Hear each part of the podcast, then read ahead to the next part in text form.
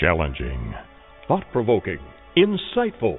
This is God and Country, the collision of faith and politics, hosted by nationally known speaker, Reverend Dr. Shawn Michael Greener. Not your typical Rev. Dr. Shawn is a proud military veteran, former law enforcement officer, and founder of the internationally regarded Executive Protection Team. Through counseling, elite life coaching, and national speaking, this ninja pastor tells it like it is. This series is biblically and politically engaged with the pedal to the metal.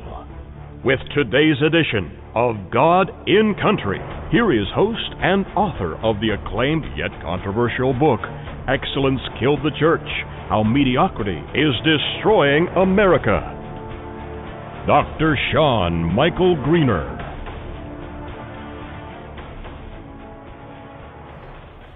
Hey y'all, how you doing? Good to see you. It seemed like I was just talking to a bunch of you on the Facebook. Oh, hey, I forgot. I got to open up chat. Hold on one second here. I always forget that. No, I don't always forget that. That's not true. I forget it sometimes. Sometimes I forget it and I'm sorry. I'm so sorry. I'm sorry. That's how our Canadians, Canadian friends say it. Sorry. I'm so sorry. Anyway, not that that's important, but welcome. Chat is now open. Thank you. You're welcome. Amen. So uh, we were just on the Facebook Live. By the way, if you're wondering what you've reached, you have reached the Ninja Pastor at the Ninja Pastor. Uh, dot you know it's it's uh the ninja pastor.com and we're on blogtalkradio.com backslash the ninja pastor and we're on linkedin and we're on twitter at the ninja it's it's, it's all the same thing the ninja pastor you get that right uh so anyway so yeah here we are good to see y'all uh, I am the Ninja Pastor, Reverend Dr. Shawn Michael Greener, uh, kind of doing things a little differently today, um, and we're glad to do it. We're glad to do, we're glad to do it. We're glad to do it. It was a really nice lady. Um, I won't say her name because uh, her family listens, but I used to love her voice. Uh, I lived somewhere else. I lived a bunch of other places. I've been running from the law for a long time, and uh, somebody just somebody just said you ain't right pastor well anyway the point isn't whether i'm right in the head or not uh, the point is that uh, hey thank you all for listening everybody even my love wife i appreciate that appreciate you listening checking everything out oh uh, i'm getting a bunch of questions about the helo lx what does that stand for it stands for health oracle some kind of health oracle thing. I'm not exactly sure what all the stuff is, but it is awesome. It is just flipping awesome. I can't even believe it. Anyway, say, listen, here's what we're doing. So you still have time to get this to me. Uh, we got a bunch of people that have sent questions. Uh, I don't usually do this. I this is not something I do. I can usually get on here and prattle on for you know forever time. Uh, we uh, we have proven that. I do a two hour show. And I always, you know what the funny thing is, is I never really, really think that um, I have enough material. Sometimes I'm going to be real honest with you right now. Y'all will know. Uh, I sometimes I'm not absolutely positive that uh, I'm going to do a show, and I know I shouldn't tell you people stuff like that. By the way, thanks to Deidre Foster for sharing we really, really appreciate it. I'm clicking on love, clicking on a heart for you sharing my show today. That's awesome. The the link. Uh, thank you for being on the video, and I really, really do appreciate that. And uh, so anyway, so a lot of times, you know, I just don't know. You know, sometimes I wonder, should I even be doing this thing? Is anybody is there any blessing for anybody else coming out of this? By the way, let me interrupt myself to interrupt myself. Um, I want you all to pray. A bunch of you are praying with me for my friend Carson Sellers and the Sellers family. A bunch of people are following uh, Bryn Sellers, a friend of mine. She's uh, Carson's uh, mom and beautiful children there, three beautiful children. Wonderful, wonderful. But Carson's very, very sick. Been very, very sick for a long time. And uh, we're just praying for answers. He had a pretty major deal uh, done, uh, I think it was last week. And so we're really praying that that gives him some relief. He's just a neat kid they're neat people, just straight up neat people. They're they're good, interesting, fun, smart people. All of them. The whole family is, and uh, I'm privileged to know them. Uh, one of my very best friends of all time. Uh, Jerry from Pennsylvania, you know him radio wise as Jerry from Pennsylvania. Uh, Jerry is their granddad, and so he really needs your prayers. If you'd be willing to share some prayers. And by the way, while we're on the the subject of praying, I'll try not to get choked up here. My good friend since kindergarten, uh, Eric. Uh, I'll just say his first name. He needs your prayers. Really, really, really, really needs your prayers. Super needs your prayers right now. So, uh, Eric is fighting multiple myeloma and uh, it's a tough, tough battle right now. And so, if you just think of Eric, pray. Uh, Eric from Sussex County, Shawn's friend Eric, however you want to put it, God knows who he is. My buddy Chris out in uh, out in Minnesota, Chris Cahalan. You guys have heard his story. He's actually been on my show, and uh, please continue uh, praying for Chris Cahalan in uh, in the throes of of fighting pancreas cancer. And a great family, really, really awesome family. I love them to death. And uh, please, if you would, continue praying for my friend Don.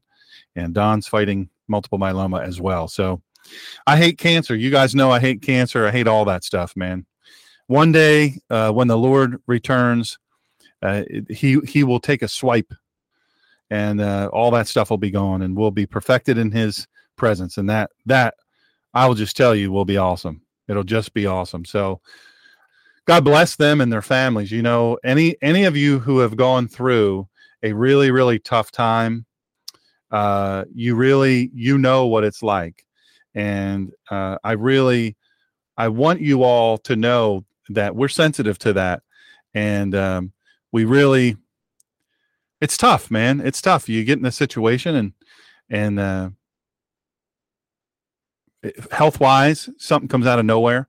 Uh, I, I, have a good friend of mine was just in a, a, serious car crash, and he he sent me a message and said, "Man, I really know what you're talking about now." He said, "I just I'd never had anything bad happen to me, and now it did." So anyway, so you've reached the collision of faith and politics. Uh, I am the Ninja Pastor, and my name is Shawn. Reverend Dr. Shawn Michael Greener. And as I mentioned on the Facebook Live video, which of course um, I'm always uh, I'm always eager. Let's see here. Okay, folks are sending me messages and they want to know is it is it hot where you are? Yes, it is hot where I am. It's very hot. It's like 90 something for show, for show and for real. For show and for real. By the way, if you have our uh the way to text me, uh, you know how to do that. Send me a message, let me know where you are, how you're doing what's going on in your life. And if you have a question, uh, a question that you have that you want me to cover, a topic you want me to cover, uh, anything like that, something you're curious about, you'd like to see what I think about it, can be anything, it could be any topic, and I will talk about it on today's show. Don't wait until at the end of the show and go, you know what I was thinking? I, I was just thinking the other day. Uh, and, and, I'm glad you said something about that on that show where you're going to talk about topics that people want wanted covered. Because now that I think about it, I do have a topic I'd like you to talk about.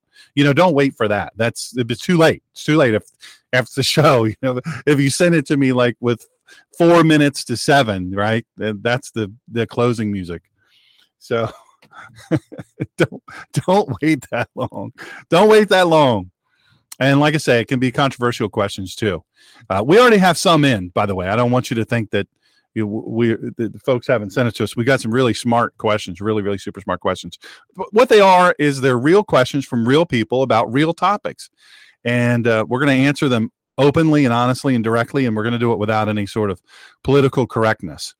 So, as I often forget, remember to follow me at the Ninja Pastor if you're on the Twitter, Facebook, uh, facebook.com backslash SM Greener and backslash the Ninja Pastor. I'm on LinkedIn too, by the way. And uh, so we are we are super excited to connect with you there. And uh, I just cut, I think, right around 211 friends today. So I think we're, uh, and then I added back some, but I didn't add back all of them. So uh, maybe if you follow me on social media, but you're not my friend on Facebook, and you send me a question today, I tell you what I'll do. I will uh, I will friend you, and you will get absolutely nothing for that. It will be worth nothing, but you'll get to see my photography. By the way, there's a a uh, there's a, a photo. My cover, I guess I call it a cover photo. Really, it's crazy how this took off. I just clicked a picture the other day. I was I was getting ready to walk into my house and and uh, something told me turn around, and I turned around, and there was this amazing sky behind me.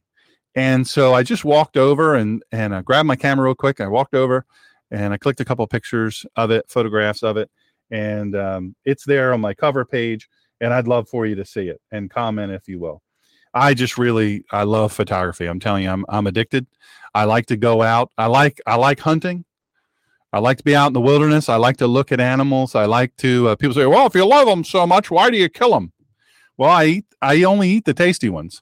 And uh, the only other thing too is is that's kind of how we were designed, just so you know. And so maybe we'll do a show about hunting sometime. My son told me, he said, Dad, why don't you do a show about hunting?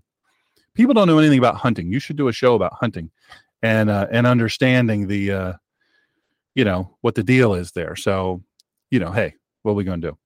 Anyway, so we want to say hello to our Gold Star families. God bless you, people. We love you.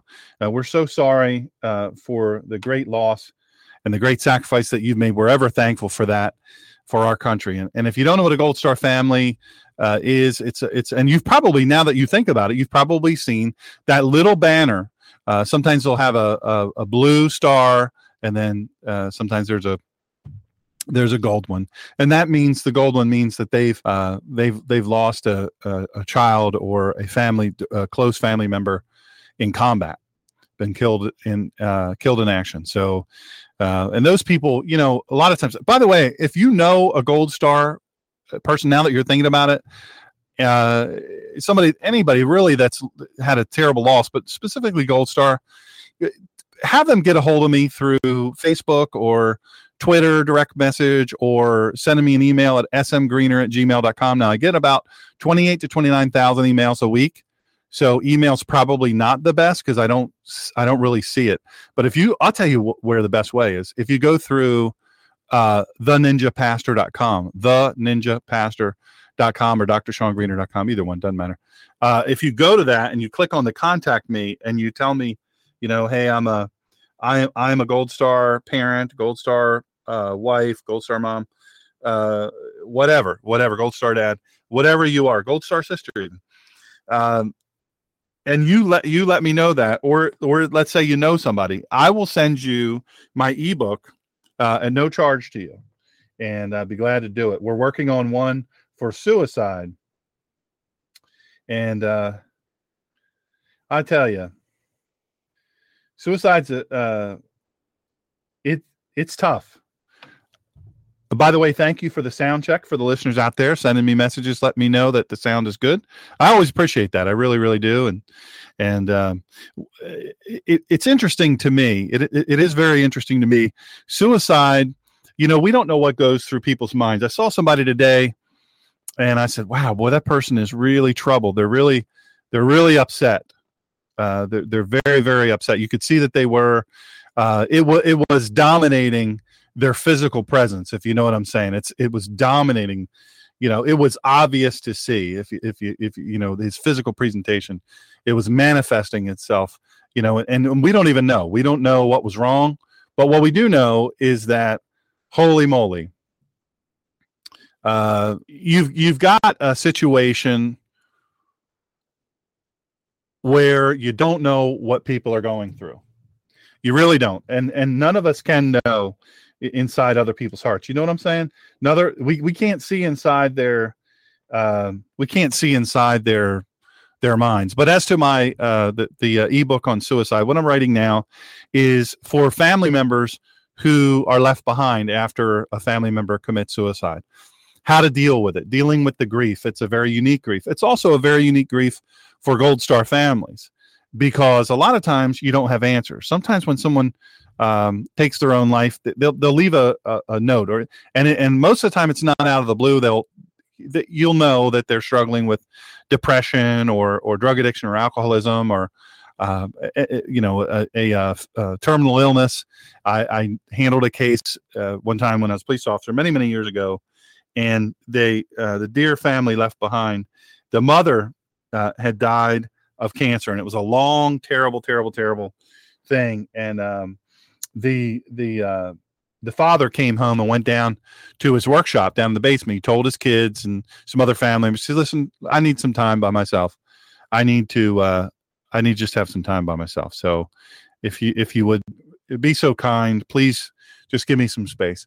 So he went downstairs, and what the family didn't know is that he too had been diagnosed with terminal cancer, and he just wanted to see her through. And he went downstairs, and he and he actually took his own life downstairs. And uh, tough, man, really tough on the family. They had just literally just buried their mom from a long battle of cancer, and now with cancer, and and now they have to deal with this. Well, uh, he he he did, and I was the first person to read the letter because I found him and found the letter. Um, you know, a lot of questions were answered in that. But Gold Star families, a lot of times, you know, especially uh, t- top secret operations, classified stuff, and battle. a lot of times you just don't know. You don't know what happened. And if there's any controversy in the situation, you really don't know how, what happened. You really don't know.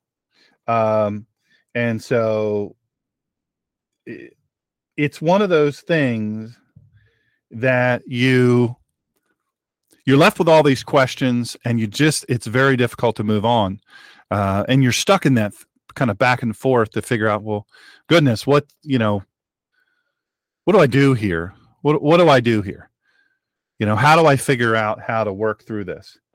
How do i figure out um, you know what's what's happening here? Why did this happen in my life? You know uh, it's a tough thing honestly. It, it really really is. And and i feel uh, deeply for you folks. But what I'm learning uh, from a lot of other people uh, that that I'm interacting with is that they, man, they're they they're this whole suicide thing is just crushing them and and we're also uh, concurrently working on a um, ebook specifically for folks dying in this drug scourge that's going on uh, people dropping dead left and right you know uh, these hard drugs that, that people are, you know, heroin and that. And so um, I'm writing one about that. Should be finished in a little while, and uh, once it's ready, we'll we'll put it out there and make it available to you. Um, I want to say hello to our active duty military because um, you know it's a uh, it's you you spend a lot of time you spend a lot of time away from your families I don't think people really realize how much time you spend away from your family. You spend a lot of time away from your families. And I have to tell you, super tough. It is super tough. You spend a lot of time away from your families.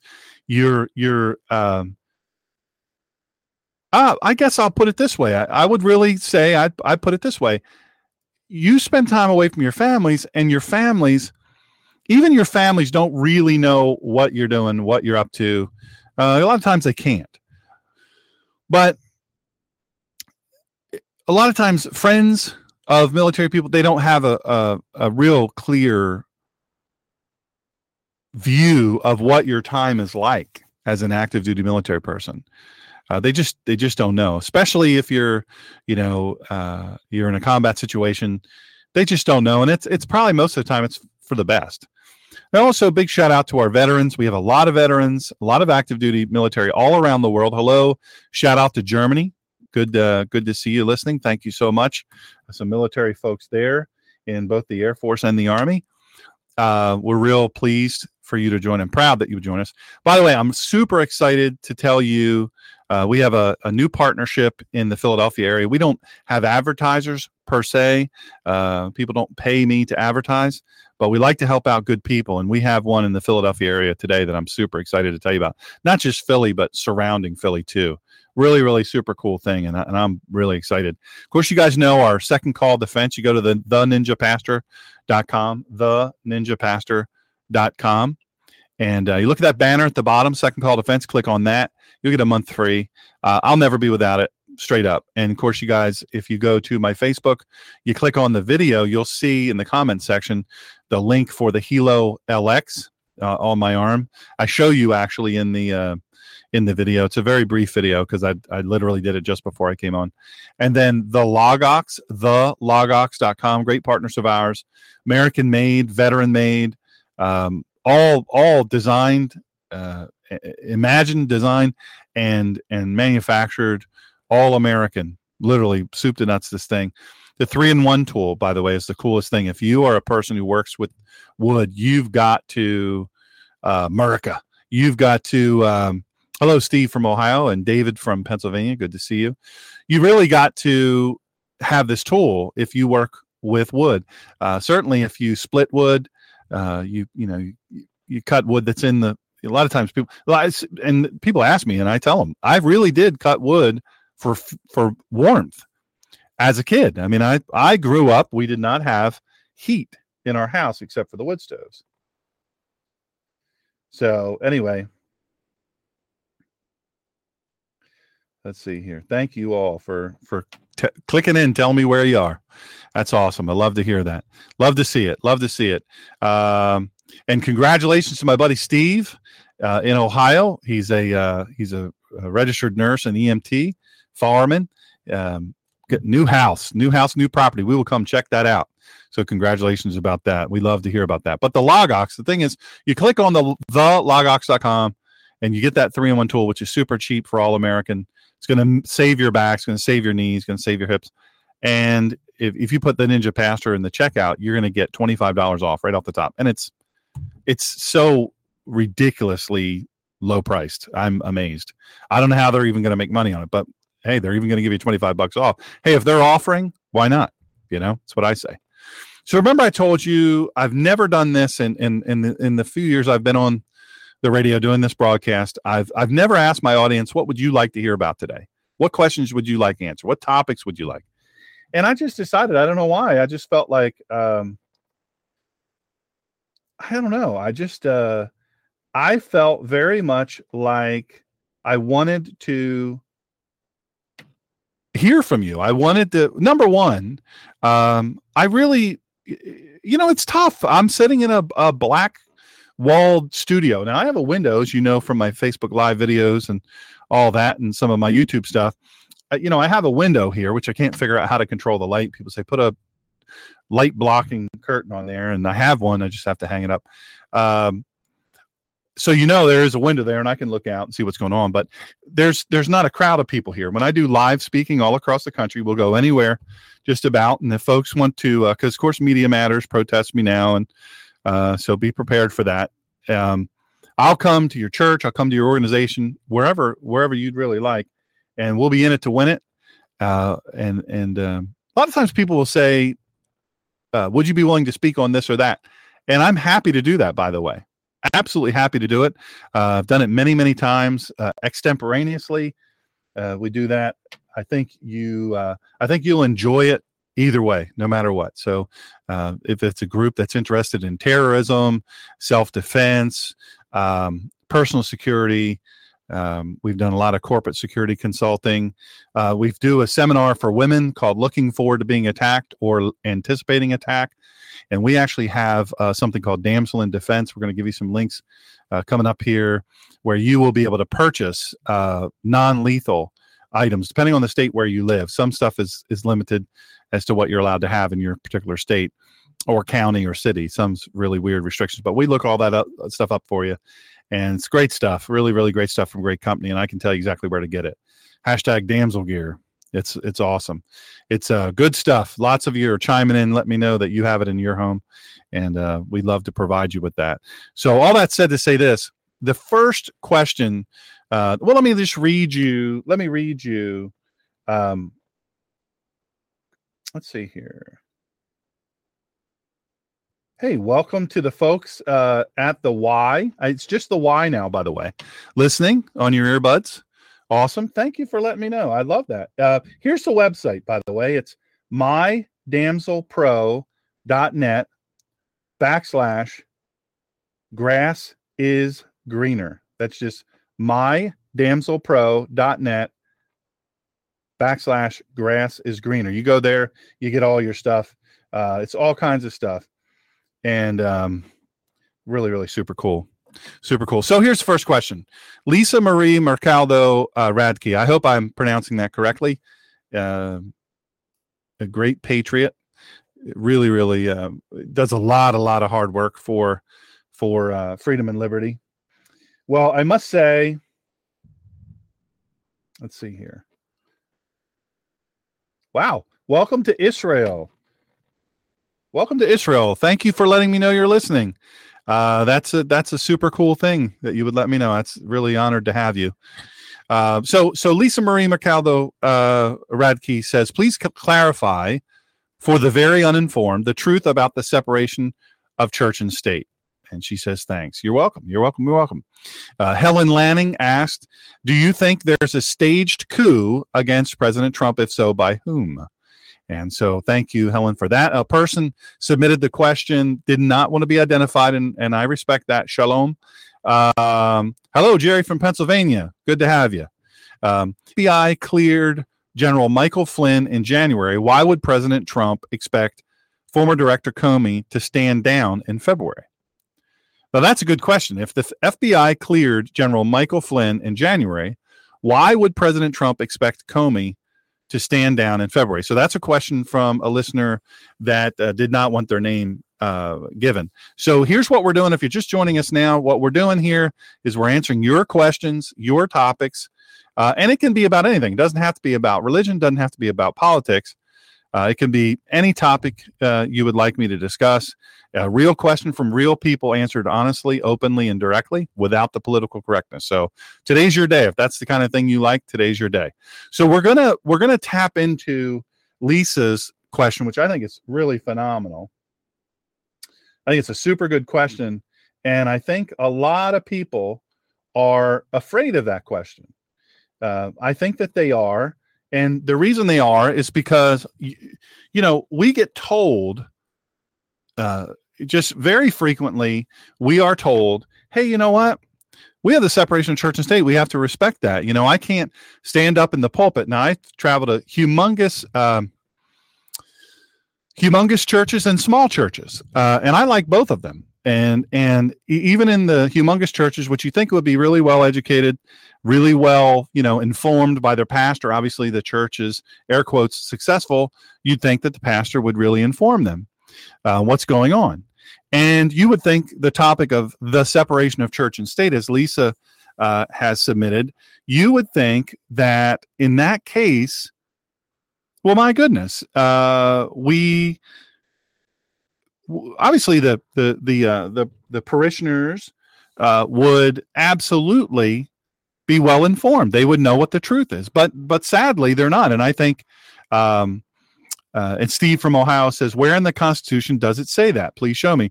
You know what's funny is uh, I used to protect a certain young lady, uh, executiveprotectionteam.com. I used to protect a certain young lady who ran for the Delaware Senate uh, seat, and uh, she really. Uh, quite the troublemaker, and she really turned people on their heads. And she was at Widener School of Law, and uh, she made the statement that the um, separation of church and state is not in the Constitution. It's not there. Well, she was laughed at. Uh, she was just kind of laughed off the stage almost. And sadly, you know, the press was there. Uh, there were talking heads there. There were pundits there, and they they kind of made fun of her. And they said, "Oh, poor thing." Oh, and she wants to be senator. Well, she was correct. She was correct. It's not in there. But let me let me give you the story here. And I want to say this. Um, this is important. This is coming from a good friend of mine who I've also had a privilege to protect, and his name is uh, Mr. David Barton. And he's gotten so many honorary doctorates. I ought to call him Dr. David Barton, but he's he doesn't like that. But uh, he's a great guy, really super good guy, and uh, amazing. Much like Bill Federer, really, really, really very knowledgeable guy, and just an amazing recall.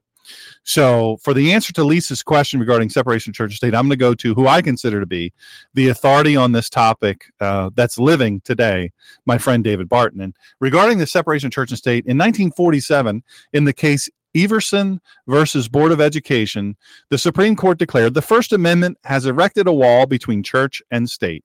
That wall must be kept high and impregnable. We could not approve the slightest breach. The separation of church and state phrase, which they invoked, and which has today become so familiar, was taken from an exchange of letters between President Thomas Jefferson and the Baptist Association of Danbury, Connecticut, uh, otherwise known as the Danbury Baptist Association, shortly after Jefferson became president. The election, by the way, this is David Barton. The election of Jefferson, America's first anti federalist president, elated many Baptists since that denomination, by and large, was, so, was also strongly anti federalist. This political disposition of the Baptists was understandable, for from the early settlement of Rhode Island in the 1630s to the time of the federal constitution in the 1780s, the Baptists had often found themselves suffering from the centralization of power. Now, I, I want to stop there and I want to just explain that um, you it's important to understand ultimately what this is what this is highlighting here and it's very very important that we understand this. What this is highlighting is not a condition in which um, government felt like the, the the religions or the denominations were running amok. It was the opposite. It was it was the denominations were being pressed into positions that they didn't want. They didn't want a national religion. They didn't want a national denomination. Um, none of that. They they wanted to be left alone. They were anti-federal so they wanted to be left alone. And so that's a long period of time from the early settlement of rhode island in the 1630s to the time of the federal constitution in the 1780s they the Baptists, the Danbury Baptists and Baptists in general, they were they were really put upon uh, by those that advocated centralization of power. So consequently, now having a president who not only had championed the rights of Baptists in Virginia, but also had advocated clear limits on the centralization of government powers, the Danbury Baptists wrote Jefferson a letter of praise on October 7th, 1801. This is what they told him. Here it is. Here's the letter. You ready?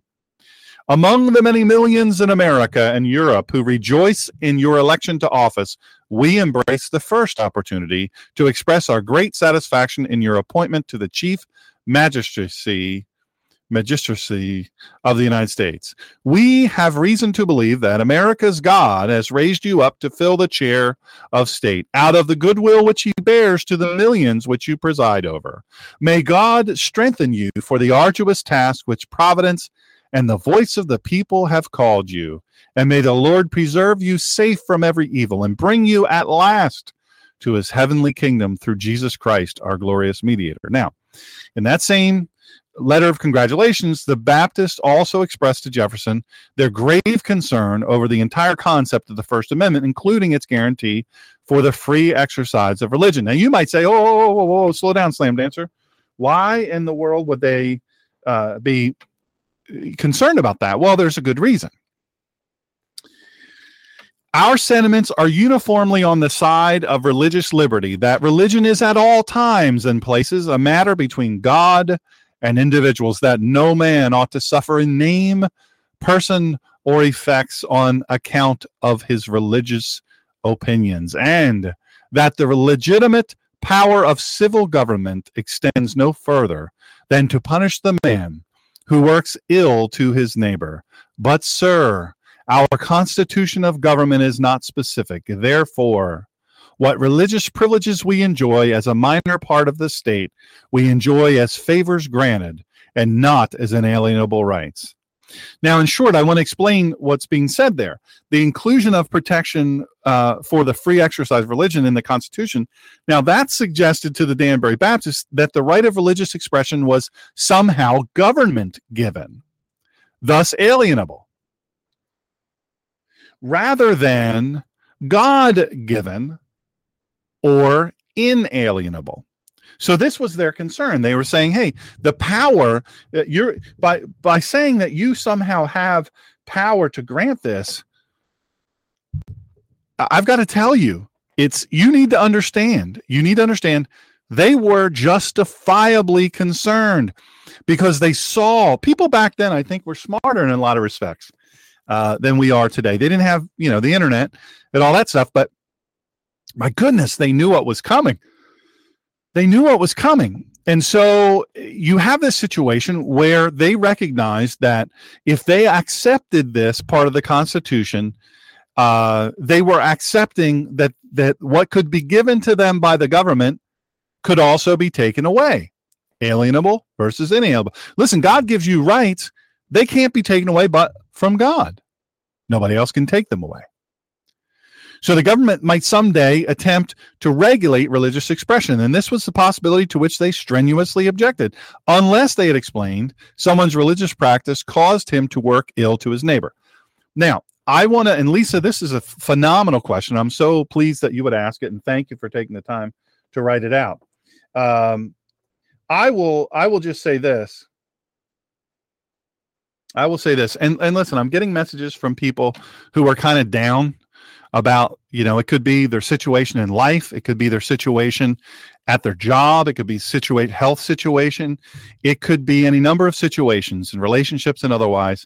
Um, the relationships, you know, uh, with coworkers and and family and all that, and then also what's going on in the world today. Listen, I, I want you to know that that we don't have to be downtrodden. We don't have to be uh, sad. We don't for for a while, but but this morning comes after night. Morning comes after night, and as believers, we know that that the Father has us in His hand, and He's taking care of us. So don't be dejected. And and we look back on this, and some folks are saying, "Well, we knew." You know, I'm so worried about our future because we knew that this, you know, this happened here and, and now nobody even believes us there could be people listening to your voice dr shawn who are saying this isn't true it's absolutely true you can trust it with your life you can you can place uh, you can put my life on it because i guarantee it's true. This is absolutely true. Uh, jefferson look he thomas jefferson he understood what was going on. And i want you to understand too and this is important for me to address in, in lisa's question. She didn't ask this but i'm going to infuse this.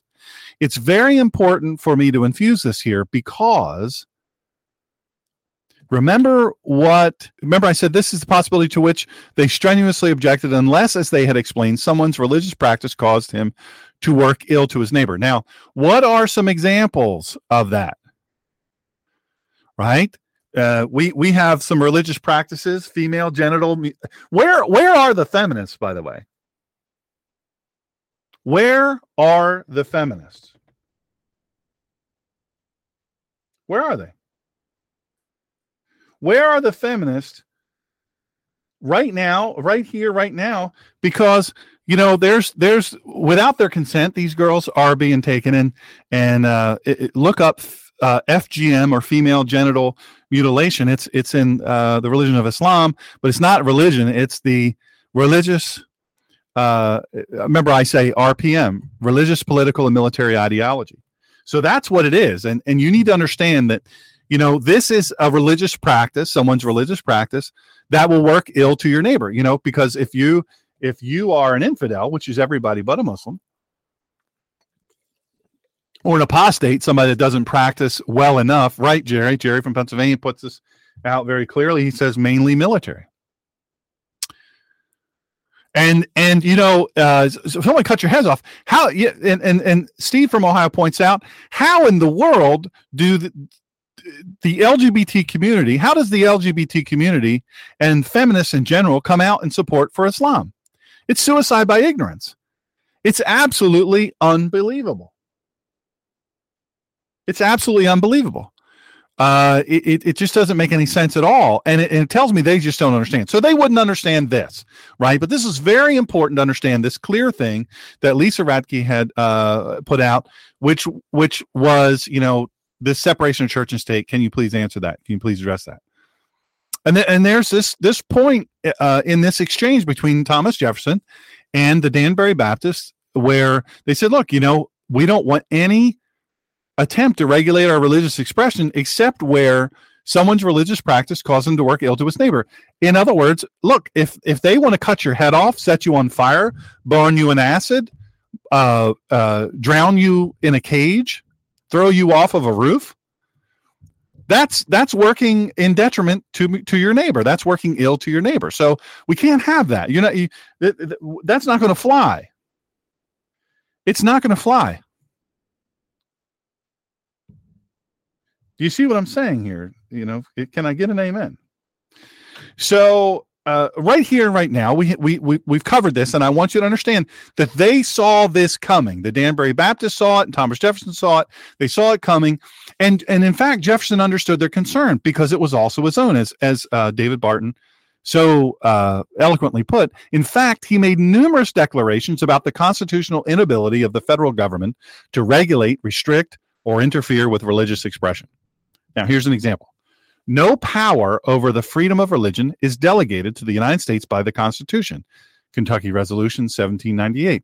In matters of religion, I have considered that its free exercise is placed by the Constitution in the, of the powers of the general and General Reed federal government because it was interchangeable. The, the words were interchangeable. Second inaugural address, 1805. Our excellent Constitution has not placed our religious rights under the power of any public functionary. This was a letter to the Methodist Episcopal Church in 1808. I consider the government of the United States as interdicted or prohibited by the Constitution from intermeddling with religious institutions or exercises.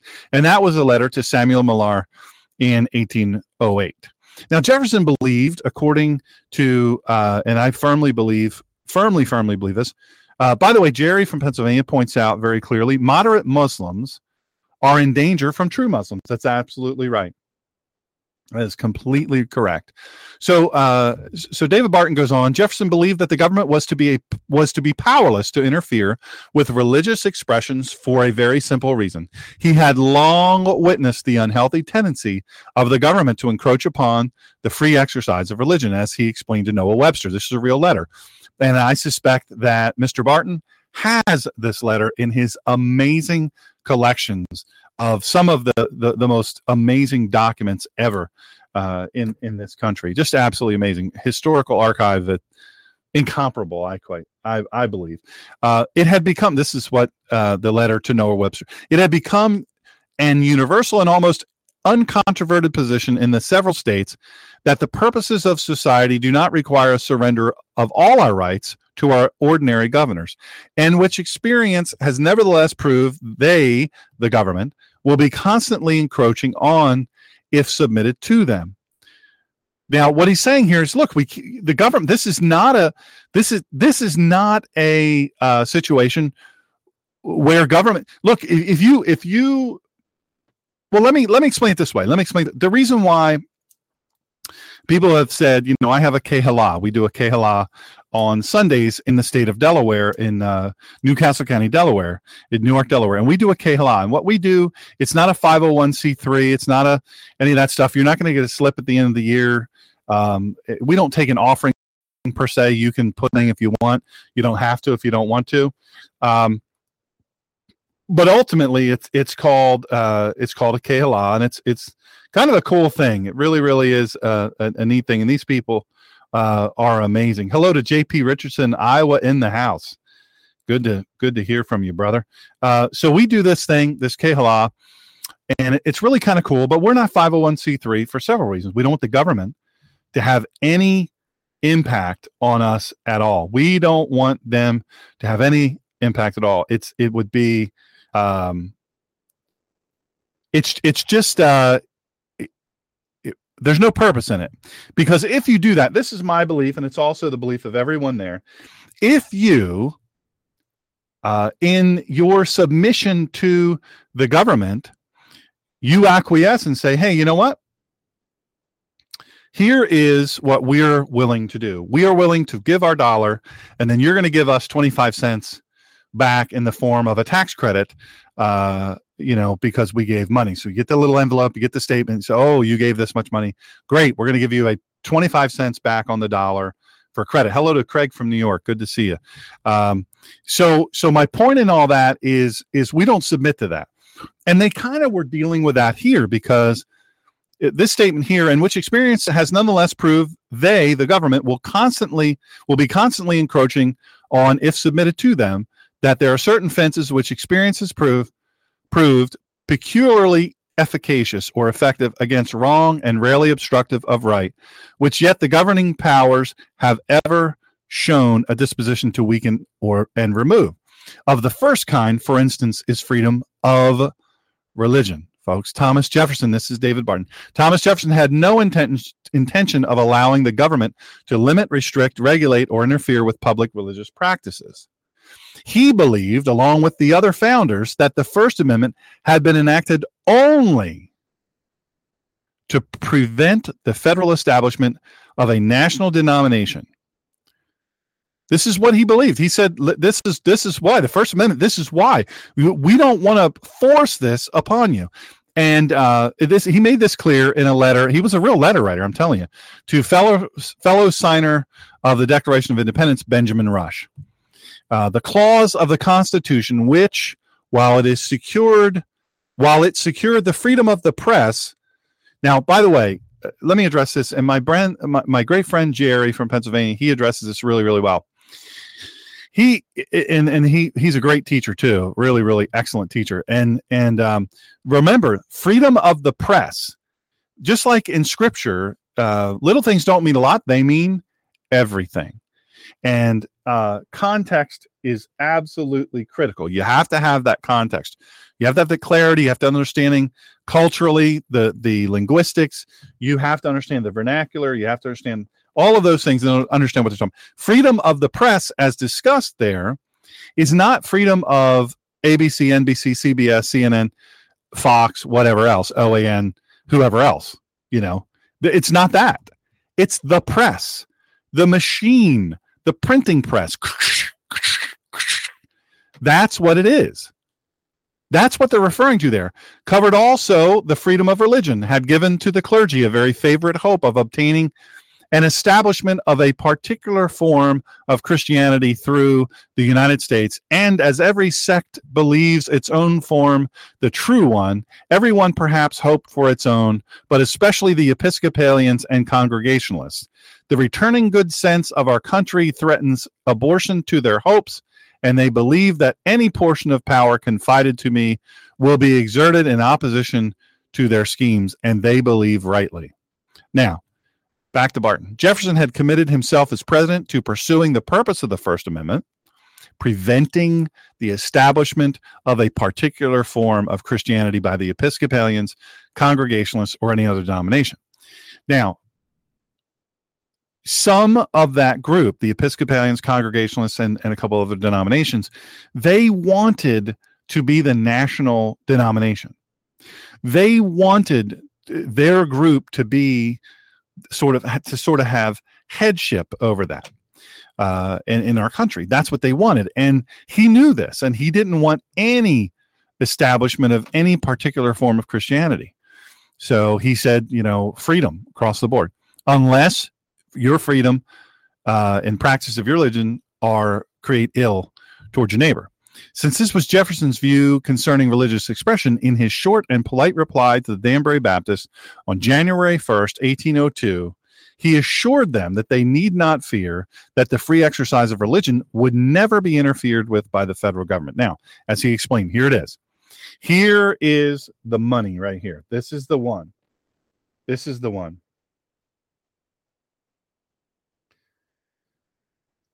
God bless you. Some folks are sending me some really kind messages and and also some messages where they're they're struggling. Um, and i appreciate that you're doing that. And and you know what? You need you need to know for real you need to know. I'm thinking i'm thinking about all the people i mentioned at the beginning of the um, i'll get back to this letter here in a second. At the beginning of the broadcast that are struggling so much uh, you know, Carson Sellers struggling so much and his whole family and wanting him to be well for years now. This is going on. Um, my buddy Eric, you know, struggling so much with fighting cancer and infection and all these things. My buddy Chris, my buddy Don, and, you know, all of these people, you know, just facing such incredible uh, challenges and uh, people with job situations and people with, you know, raising their kids and what, what do I do? And, all these things. You need to know that that god has not forgotten you. God hasn't forgotten you. I haven't forgotten you. And um you know there's nothing above and past his with a capital h uh his power. There's nothing at all that escapes him or or is in advance of him. Um he is. He is. He was he is and he always will be and uh, one day he's going to set everything right and set everything perfect. And until then we just have to trust and obey and and uh, just trust him just trust him. He'll show the way. He'll show the way if we listen. So the the letter uh, goes on to explain from jefferson. Now this is the money right here folks. Gentlemen the affectionate sentiments of esteem and approbation which you are so good as to express toward me on behalf of the Danbury Baptist Association give me the highest satisfaction, believing with you that religion is a matter which lies solely between man and his God, that he owes account to none other for his faith or his worship, that the legislative powers of government reach actions only and not opinions. I contemplate with so- sovereign reverence that act of the whole American people, which declared that their legislature should make no law respecting an establishment of religion or prohibiting the free exercise thereof, thus building a wall of separation between church and state.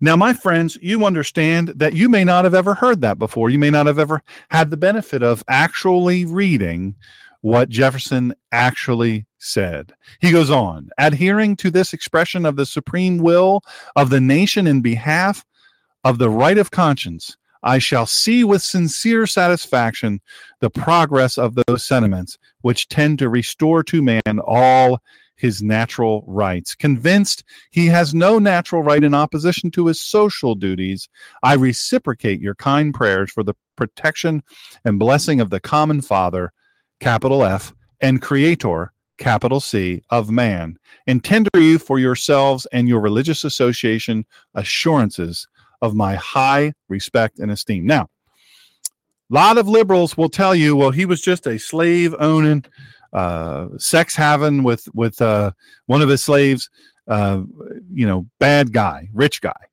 just bad guy. He was a bad guy. So why would we even listen to him? Oh, and oh, oh, oh, by the way, he was not a religious fella.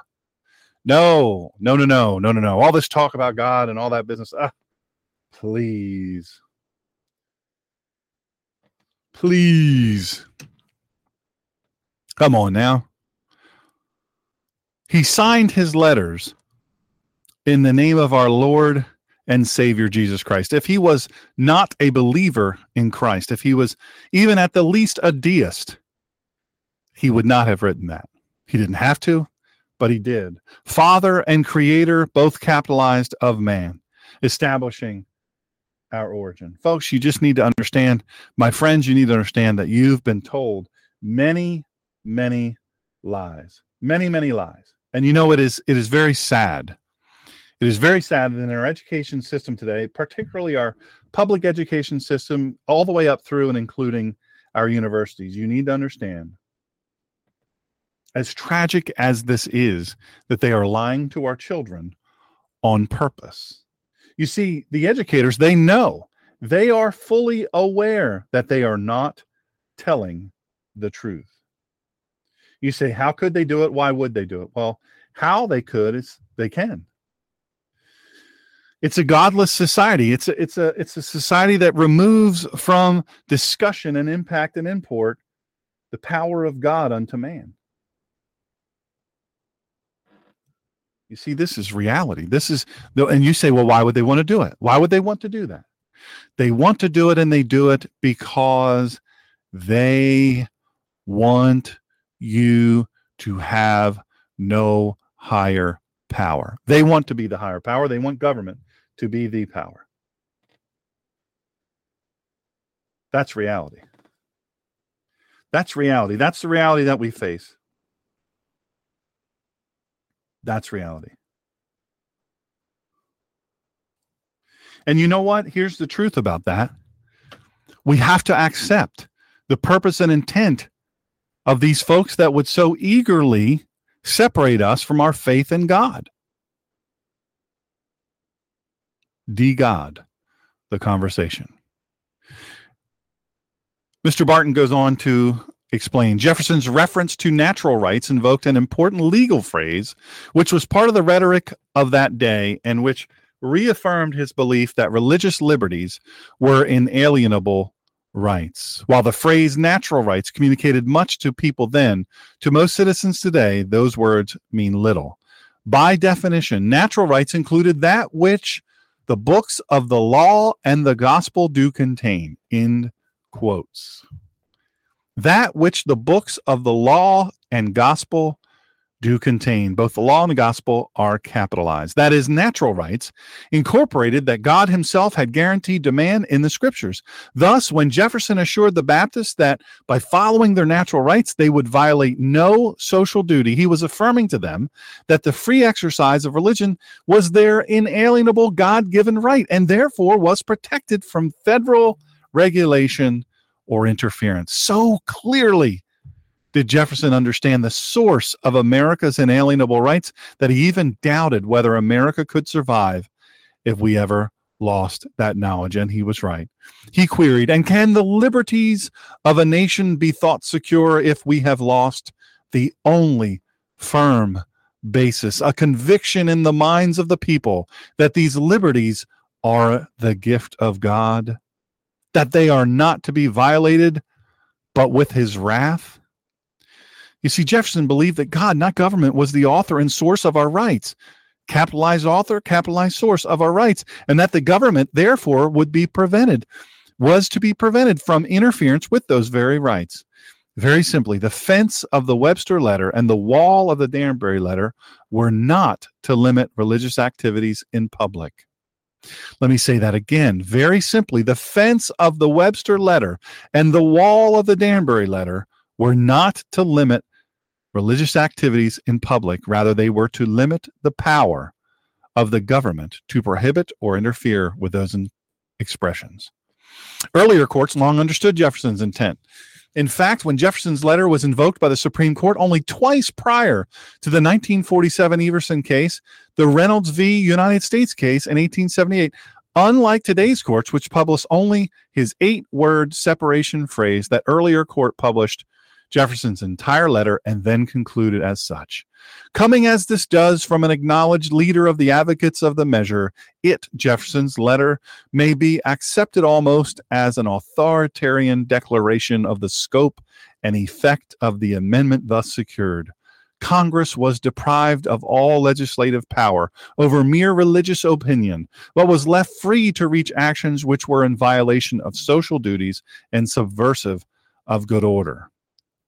That court then succinctly summarized Jefferson's intent for the separation of church and state. Listen with me now. The rightful purposes of civil government are for its officers to interfere when principles break out into overt acts against peace and good order. In this is found the true distinction between what properly belongs to the church and what to the state. With this, even the Baptists had agreed. For while wanting to see the government prohibited from interfering with or limiting the religious activities, they also had declared it a legitimate function of government to punish the man who works ill to his neighbor. Remember what we said just a few seconds ago. Listen, Islam uh, is practiced in its radical uh, an adherent form. In other words, uh, you know, people say, well, I know Muslims, I know Muslims like this too, by the way. This is people, includes me. Well, they don't practice you know the radical stuff. They don't they don't believe any of that stuff. They're very peaceful people very easygoing people. Not just because they say they are they live that way. I experience that. And you know what? They would be viewed by the true muslim as being an apostate. That's a fact that's a fact. And, and, so the moderate Muslim, as we consider them today, would be the with their head on the chopping block. Hey, you you need to do this, or you're going to be, you know, we're going to identify you as an apostate.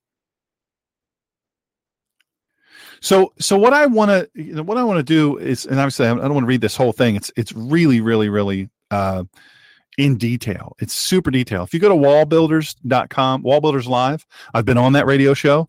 Uh, if you if you go to that, uh, you can find this entire document. It's absolutely amazing. It's it's really really cool. Really really super cool. And uh, so I hope, Lisa, that that's answered your question. We're going to go answer the other questions here in a minute. I did want to uh, real quickly tell you about a buddy of mine. You guys have heard me talk about him before. Uh, his name is David Partridge. He's a great, great friend. Uh, we've been friends for a couple of decades now, and he works for a firm called Lieberman Earley and Company, and they're based in Wayne, Pennsylvania. And I don't know if you've ever been there, but it's whew, it's so pretty. I guess they would call that the um, what do they call that? There's a fancy name for it. Um, It's uh, the main line. They call it the main line. That's what they call it. And it's really, really swank. And so what he does, what this firm does, Lieberman Earley and Company, they handle commercial real estate. Um, they're at, uh, I, I, have to say the address and number if I mention their name, 485 Devon Park Drive in Wayne, Pennsylvania. And they can be reached at 610 688 4300. That's 610 688 4300. So, um, what they do, and I, I, guess I should explain kind of what they do. Their market really is southeastern Pennsylvania. That's uh, the Philadelphia regional market, all the way out to Harrisburg, Allentown, Easton. Uh, they they can really t- tell you the truth. They have all kinds of affiliates. They're they're top notch firm. I mean, they got to be top notch if Dave works there. If you know what I'm saying. Hey. Um, so they have these licensed affiliates they can all the way across the country. And so what they do is they handle office, retail, warehouse, and flex buildings from a thousand square feet little, you know, front shop there, little little mom and pop shop, all the way up to half a million square feet for lease or sale. So if you're a person that you're in that area, anywhere in that area, uh, really anywhere you are, uh, give my buddy Dave Partridge at Lieberman Earley any questions you have about real maybe you have a question about real estate and you say well i don't know if i'm going to buy something or lease something or if i'm going to sell something uh, or you know whatever whatever the case may be listen you give my buddy Dave Partridge a call. And uh, look, I've known this guy. He's been, by the way, he's been an associate, upstanding associate, Lieberman Earley for a long time, and and I've known him personally for over twenty years, straight up. I mean, he he is he is one of the best guys ever. Uh, we've been through a lot together, really and truly. We've been through a whole lot together. He's been there for me, and I've been there for him. Super stand up guy. And I'll tell you what else is amazing. He shares the values that we talk about here on this show uh, an intensely intelligent guy, but he shares our values. And I know how hard he works. I know he goes the extra mile. So if you get a hold of him with a question about commercial real estate, no matter where you are, quite frankly, um, I know that he'll help you. And if he doesn't have the answer, or in some way he's not empowered to help you, he's so well connected that um, you know there's there's no way in this world he's not going to connect you to the right people. So how do you get a hold of David Partridge? That's right, like the Partridge family. Yeah, he's only heard that about 9 million times. Uh, Lieberman Earley. You contact him by phone, 610 688 4300. That's 610 688 4300.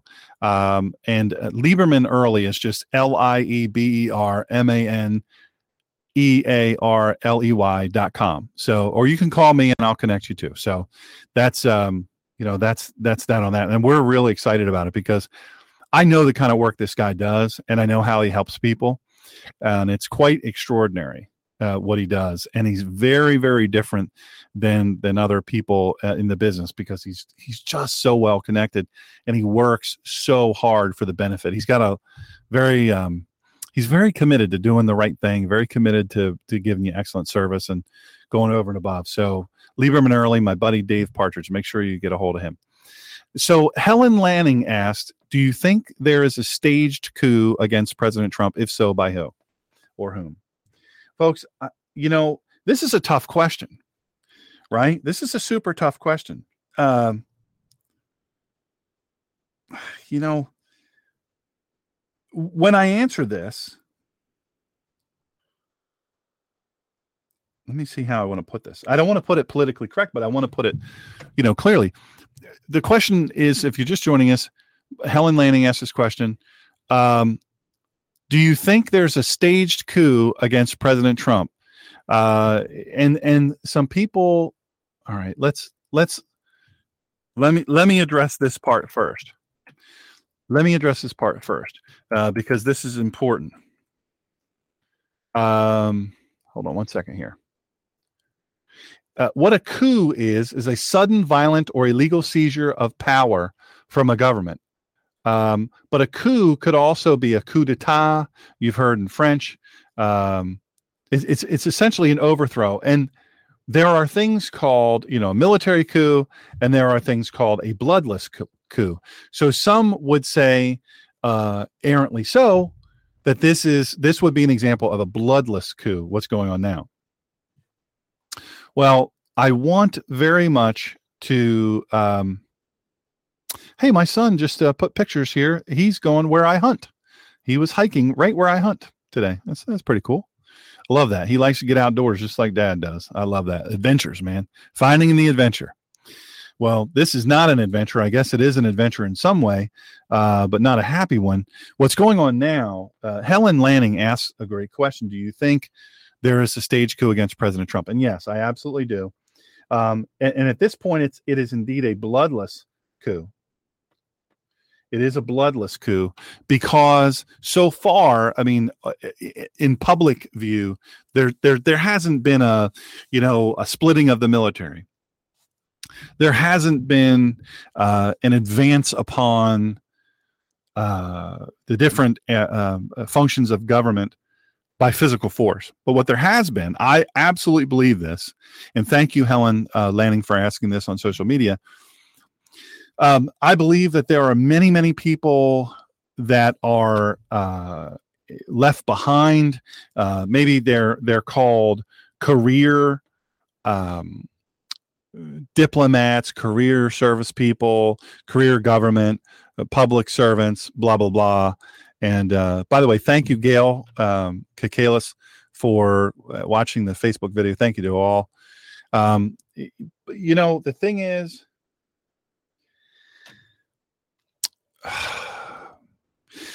I'm going to say this to you. I'm, I'm going to say this to you, and I want you to. I want you all to take this in the vein that it is offered, and it's offered very sincerely. I don't like the term government servant. He's served the United States of America. You know what? Military people serve the serve the people of the United States of America. They're paid peanuts. They don't have the the benefits that everybody thinks they have. It's kind of a joke. Uh, it's not right what they get paid. It's it's just a tiny bit of money. They put them in not very nice places, and they don't treat them very well. It's just a fact. And by they, I mean we. Because if we stood up and said, "Hey, how about we cut the government pay, public, you know, the public sector, people that work for government, we cut their pay by a percentage, and we give that pay raise by percentage to the military." I absolutely believe that that's appropriate. I did a show some time ago what I would do if I were president, and that's one of the things I would do. I, I think they're very poorly pr- paid, and um, uh, the long term benefits are very poor, especially when compared to Congress or other government officials, elected officials. It's, it's ridiculous. Senators and Congress people, the money that they get and the benefits they get, not only you know while they're in office, but but after, long after, and and it's really ridiculous.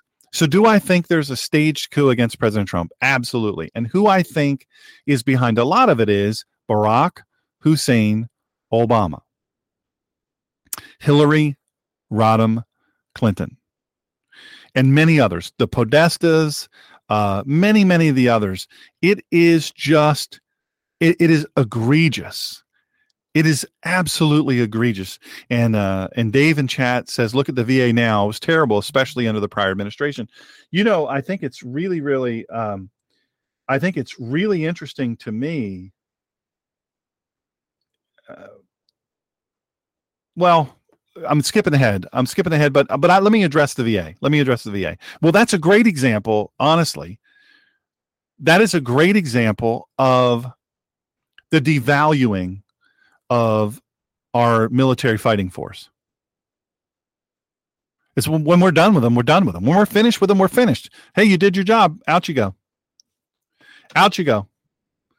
Thanks for coming. You're welcome. It's pitiful. It is really, really pitiful. Uh, I believe that it is egregious how we treat them, quite frankly. Uh, I think that more than that, even I think that um, when when they are injured or they are ill, when some malady has befallen them, I really believe that's when we need to really step in. That's when we really, really need to step in.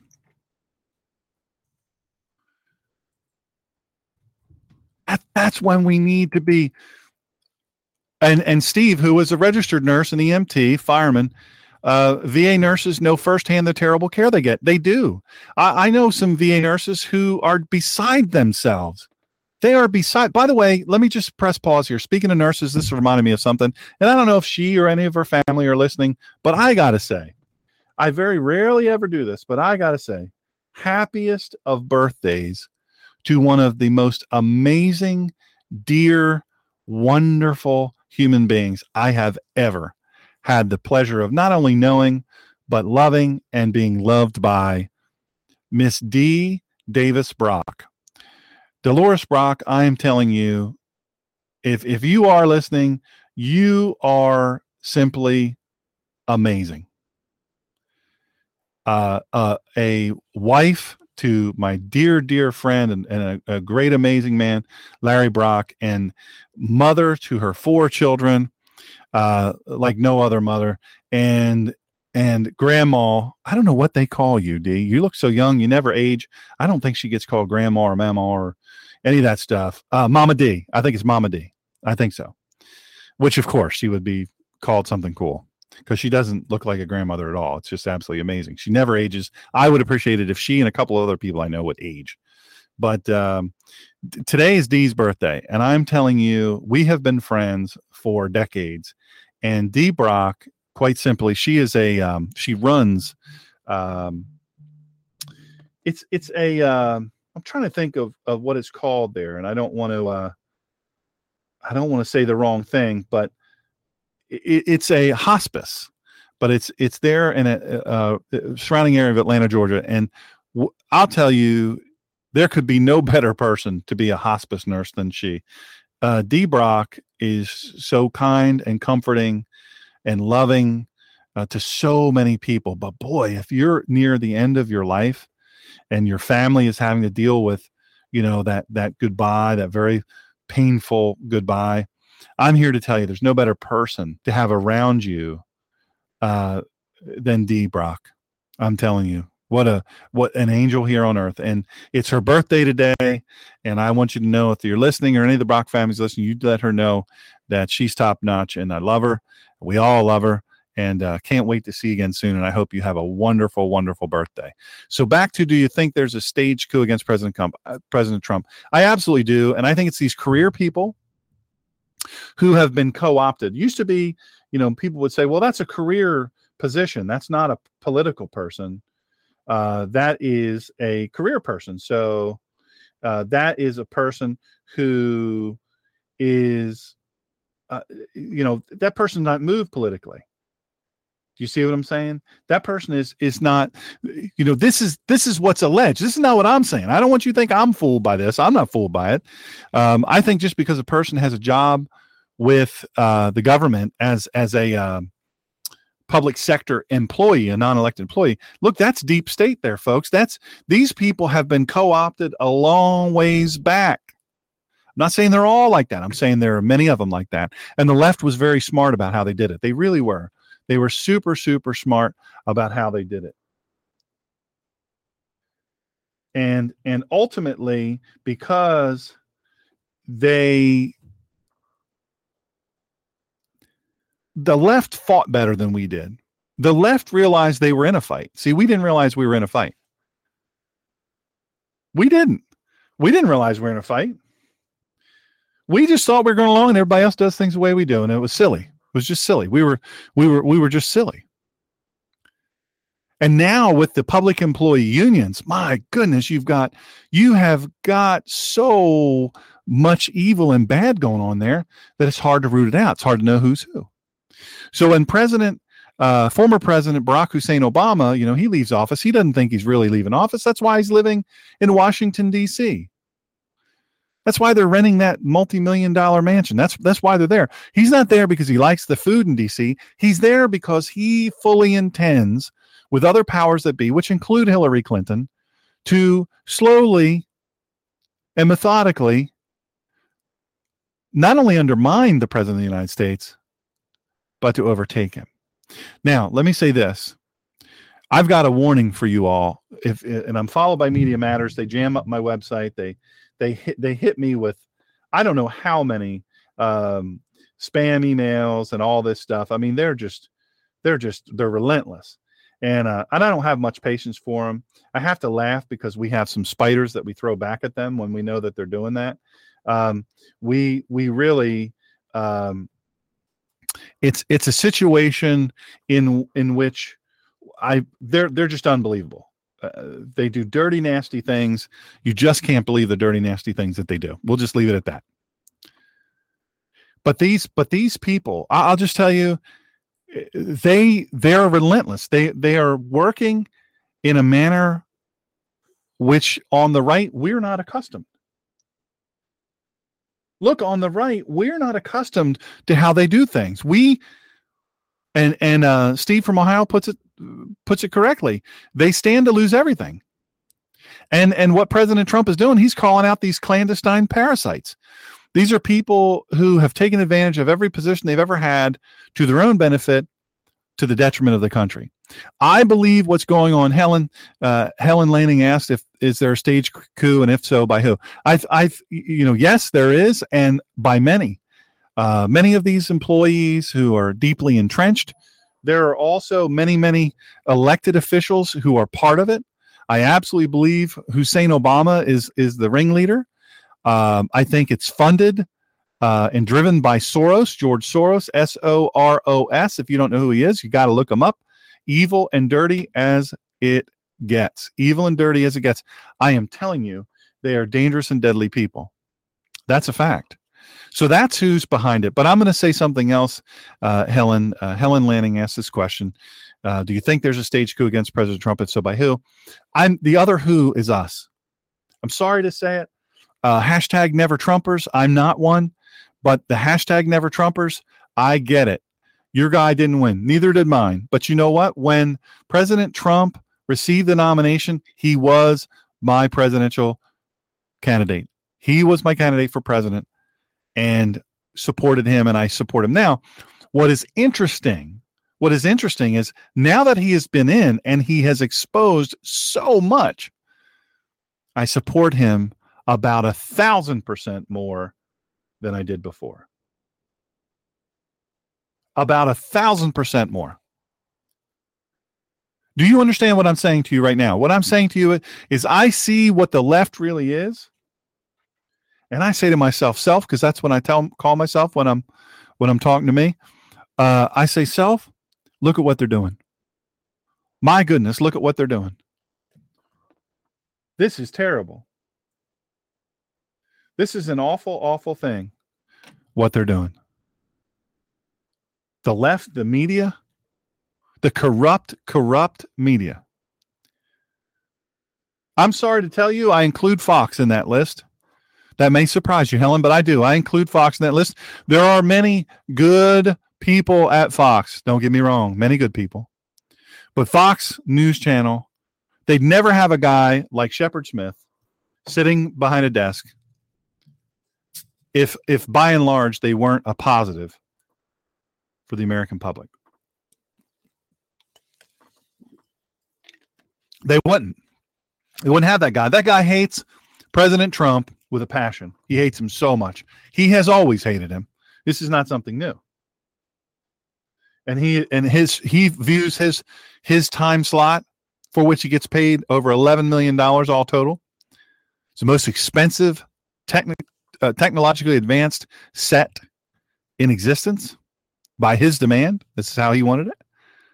God bless you. Get paid, man. Hey, you get paid. Hey, good for you. But he spends all of his time completely trying to undermine the president. He is he is completely compromised. There are many others. But Fox, even people who don't believe that they're doing anything wrong, parrot what other people have said, far worse people, the left in general, parroting what they say. It has been said, and then they say the thing over again. It is being talked about it. I, it's not me. I'm saying this is what's being talked about. And then they say the thing. I don't allege this, but it has been alleged. And then they say the thing. Do you all understand what I'm saying here? Do you all understand? This is this is a means by which they are undermining our very governance. That's reality. Our sovereignty. You know, I I uh, I have many many friends, many, many, many, many friends, many friends who who are from south of the border. And of those many, many friends, I know several who their documents are not perfectly in order. And I say this here and I say it to them. They know I've, I've talked with them about it. I say, I can understand why you're nervous because we finally have a president who means what he says. We finally have a president who says, hey, you don't have a country if you don't have borders, my friends. You don't have a country if you don't have borders. Folks, that is so important to understand. You you don't ha- look. Eh, we can't just fling open the doors. There's bad people out there. There are bad people out there, and if we don't look, do you close and lock your doors at night? If you live in a single story home, do you leave your windows open on the first floor when you're sleeping at night?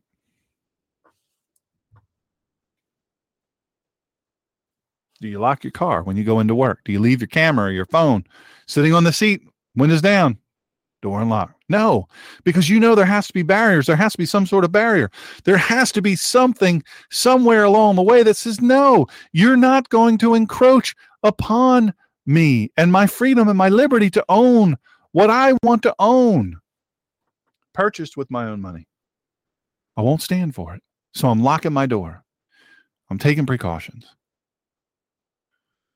You have no sovereignty if you if if if you have a fence around your home. Listen, this is happening. This is real. This is happening right now in the United States of America on our southern border.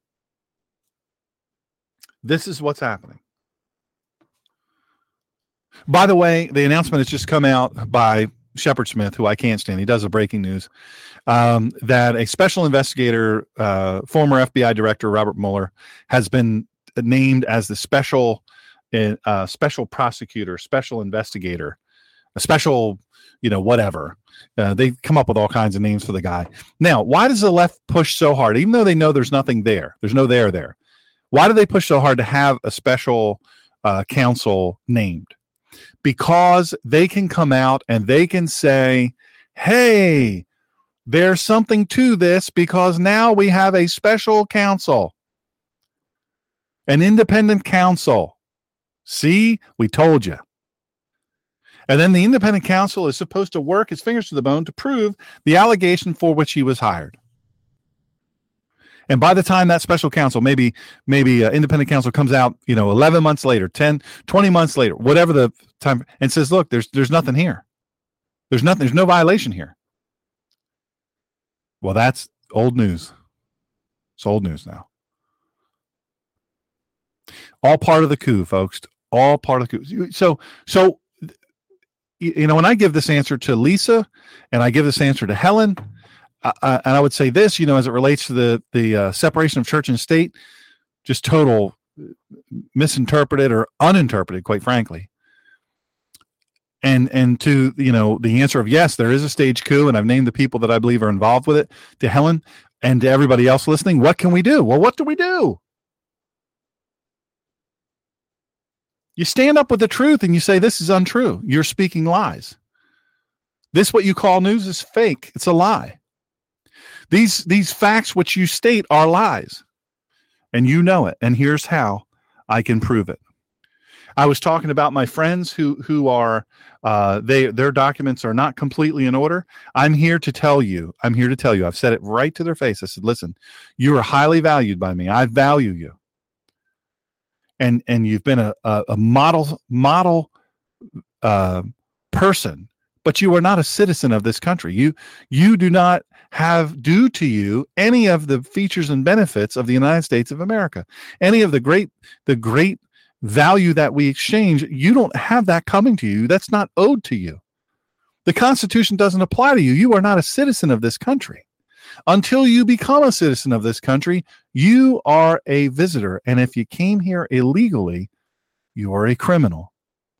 And while I care for you personally and for your family, you have to do it. You have to do it the right way. Now, I advocate this. I was having a great conversation with a buddy of mine who happens to employ an awful lot of folks from south of the border. And he said some of them, their documents are really pristine, and others, mm, not so much. Not so much.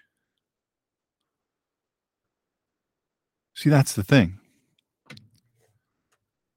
He says, and I agree with him. I do agree with him. I very much agree with this. Uh, and this is real world experience pointing this out.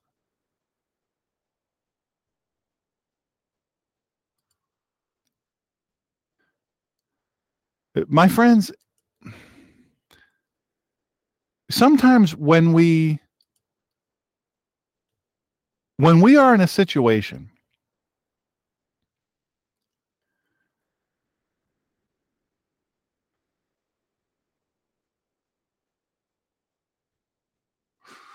how I put this. When we're connected in some way emotionally to a situation, sometimes that can really mess up how we respond to the wrongs within that situation. Sometimes we we say, well, but in this case, and, and what it becomes is your issue. You're a one issue voter, you're a this issue voter, you're a that issue voter well, you know, or you've got a thing, you know, a lot of times it's unions. The union bosses say, hey, this is who we're using your money to support because he's going to help us. He's going to give us money. He's going to give us influence. He's going to put us where we want to be. He's going to advance our cause. So vote for him or her. And then what happens? Then what happens, my friends? What happens is all of a sudden, all of a sudden, we swallow the overall greater good. And we say this is my thing. I gotta i gotta stick with this. I, I gotta represent this.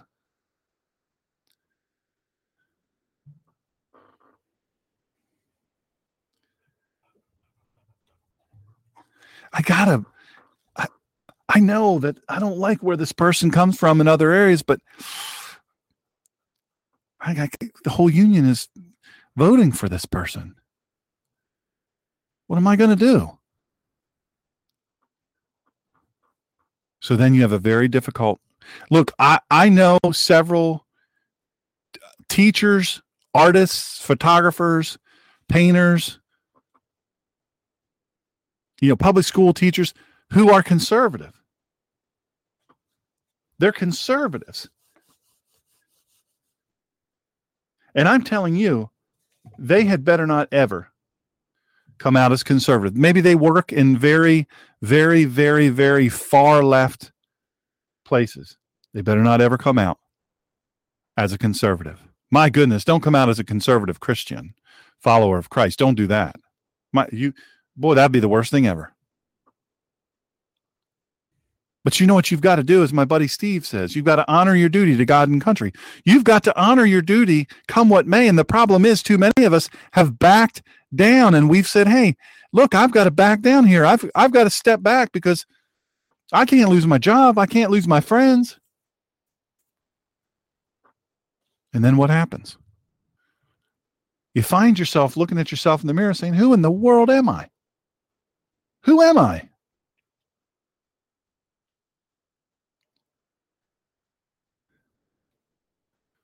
Who in the world am I? I, I don't.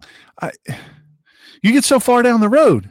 I know somebody real, real well is a, a very proud Second Amendment guy. I mean, really uh, super into guns, has a humongous collection, a very admirable collection of guns, you know, and, and, and the accoutrement of the Second Amendment. And yet he voted the first time for Barack Hussein Obama. He said he's not going. He said he's not going to take away my guns. He said he's not. And then he tried and he tried and he tried and he tried to take the guns. Second time around, he said, mm, "I'm not voting for that guy. That guy's a criminal. He needs to get locked up." It's amazing how time will educate us sometimes. I absolutely believe there is a staged coup against the president of the United States, the 45th president of the United States, Donald. Let, you, let me tell. Let me tell. It, it goes even this far. On the left, supposed to be so soft and fluffy and so nice. CNN, MSNBC, uh, uh, all these others poking fun at an 11 year old boy, a six foot tall 11 year old boy named Barron Trump, the son of President and Mrs. Trump, Melania Trump. He's tall, he's gawky, he's very, very smart, by the way. Don't believe the hype. He's extremely intelligent. I happen to know the the Secret Service agents that cover him, and they say this kid's blazingly intelligent and as sweet and as respectful as the day is long, as is Melania. He speaks multiple languages in addition to English. So does Melania. Five languages. I do well sometimes to speak one. The left has the unmitigated gall to poke fun at Barron Trump when he was coming down the steps of the aircraft the other day when only the front of his dress shirt and he had on a tie and a suit, his dad's tie, his dad's shirts, and his dad's suit, the Trump Trump brand, because he loves to look like his dad, because he loves his dad. He admires his father and the back of the shirt was untucked, and you'd think that he was crushing kittens' skulls in the middle of the road. The little boy. You don't tell me that there's a coup and that the press is not heavily involved to pick on a little boy like this, to pick on a woman from uh, Slovenia, uh, Melania Trump, who who by all intents and purposes has been an extraordinary success. They poke fun at Ivanka Trump who is a very successful businesswoman, a very successful mom, a very successful wife. You said, well, she's liberal.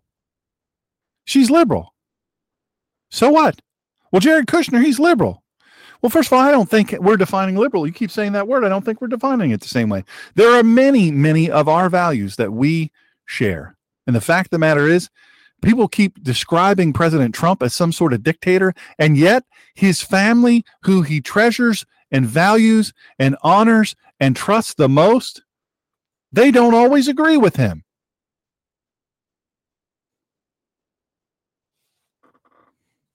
They don't always agree. Somehow or another, he's supposed to be some sort of dictator, and yet he has people around him. Not for nothing, but the, some of the highest levels of people in his companies are women. Some of the highest paid people in his and, and most influential people in his, they're women. And yet the press makes fun of them. Oh, absolutely. There's a staged coup against President Trump, and it's been it's been in the works for a long time. And you see, they didn't ratchet it up right away because they thought there's no way this guy's going to win. I'll be truthful with you, I didn't think so either.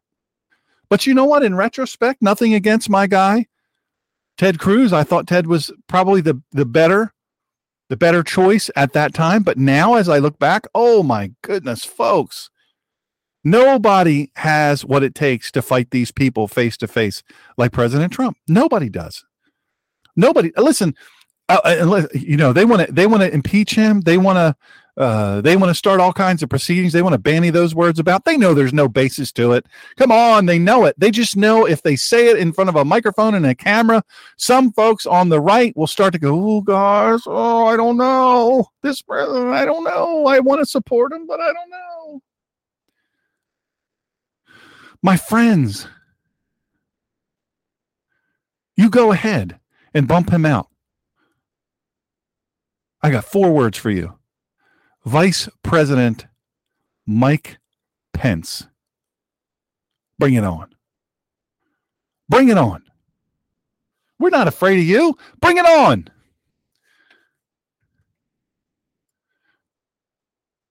I don't think you're going to knock Trump out.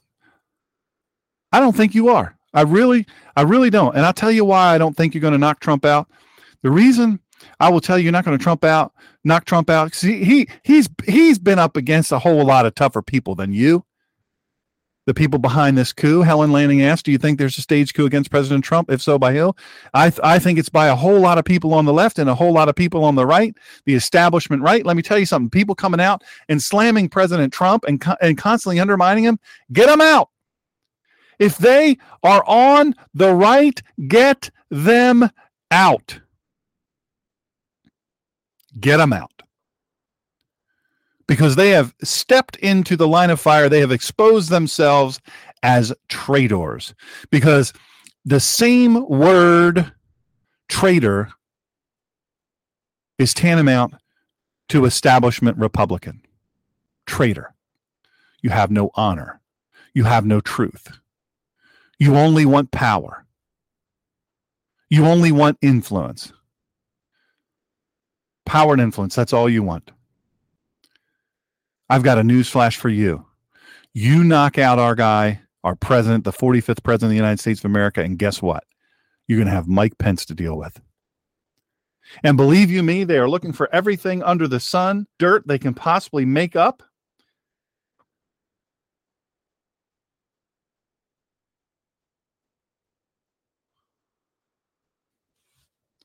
On Vice President, and, and I'm going to tell you something, they're looking hard. And they are still looking. They're wasting so much time. Look at what they did. Look at what they did with Sarah Palin. 127 lawyers they send up to Alaska. Now, you don't hear the whole rest of the story, but many of them, it was too difficult for them. Alaska was just too difficult for them. They, they had to go. They said, man, I, look, I want to help undermine this, this uh, candidate for vice president, but I can't be up here. This is too hard up here. They went running home with their tails tucked between their legs, but that's all they were there for. Over 500 lawsuits filed against her. Most of them thrown out when it comes time, but dragged out long enough so that they can say, look, the woman's getting sued by over 500 people. I mean, Eh, look, one lawsuit, maybe. This is the same rationale when people say, well, so and so is being uh, sued for sexual harassment or or uh, whatever. I mean, uh, whatever you pick. I'm not saying people that, that are accused of it aren't guilty of it. I'm absolutely. But that in and of itself, the, the number of accusers has nothing to do with whether the accusation in and of itself is truthful. So they're going to accuse President Trump of many, many things. Quite frankly, they're accusing him now of treason, and I flipped that. I flipped that. Welcome to Alaska. It's funny. I was just talking about Alaska, and Alaska pops up. Welcome to uh, Anchorage. My friends, I've got to tell you something. They're throwing these words around, and they are the creators and the purveyors of treason. They are doing it president says, Man, I'd like to do all these things, and I'm trying to do all these things. I just never realized it was this dirty here. I never realized that these people were this bad. What a disgusting mess in Washington, D.C. What an absolutely disgusting mess we have there. And he's the guy in there rooting them out. Look, do I think everything about President Trump is 100 pristine? 100% pristine? No, I don't. But you know what? It's not 100 pristine, 100% pristine with me either. Not even close. My friends, not even close. And you know what else? I'm not a billionaire. I'm not a millionaire. I'm not a hundred thousand heir. I'm not any of those heirs. I'm not any of those things. And there's lots Lots of skeletons. I was choking on a bone right there. Probably a femur. Lots in my closet. I would expect there to be many in President Trump's. And I'll tell you, as hard as they are digging, grinding on him, whew, Uh, and and uh, my buddy from Alaska said it's horrible. I'm praying for his endurance daily. I'm I am too. I'm praying for his family. Can you imagine? Can you imagine? Can you imagine every day of your life you hear your father, your husband, your dad, your father-in-law having to endure the, the I mean the things being said about him, which listen, let's be honest.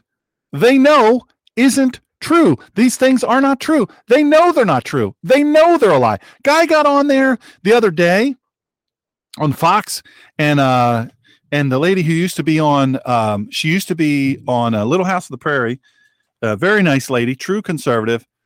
Uh, sh- she was moderating the show, and the uh, and the and the uh, the the the ultra liberal guy who who was the regional director, one of the regional directors for the um, Hillary Clinton campaign, made the statement that yeah, we we've uh, we've been told uh, from people on the inside that uh, that every morning this the, the Trump staff has a rah rah time and uh, they're forced to yell make America great make America great make America great or some some such like that. And yeah we know that's going on. And so the uh, it, it, it, the the uh, the crazy thing about it is that's simply not true. And so the the moderator says come on what are you doing saying that? You know, what's your source for that? Well, you know, it's people that work there, people that used to work there. Well, who are they? Well, you know, I mean, well, you can't go around saying that. They should have stopped him right there and said, whoa, whoa, whoa. Slow down, slam dancer. You can't be saying stuff like that. You know, we're not we're not going to per- be purveyors of rumor here on this show. We're not going to do it. That's not what we do. That's not what we do. We're not going to do it. Period. They should have stopped him right then and there, saying, unless you're willing to cite your sources, then we'll hold what you're saying in complete contempt. We don't believe you.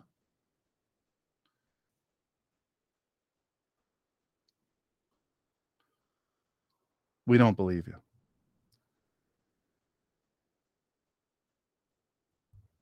And we won't permit you to say those things.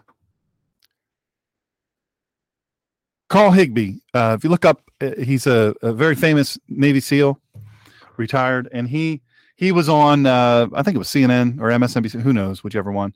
And the the uh, the ultra liberal moderator of this panel uh, that he was on had the temerity, the absolute utter gall to to uh, make accusations to which Higbie, who had given parts of his body and and many of his friends to fight for truth and freedom and liberty in this United States. And this liberal punk woman had never given anything in her life. She'd only ever taken.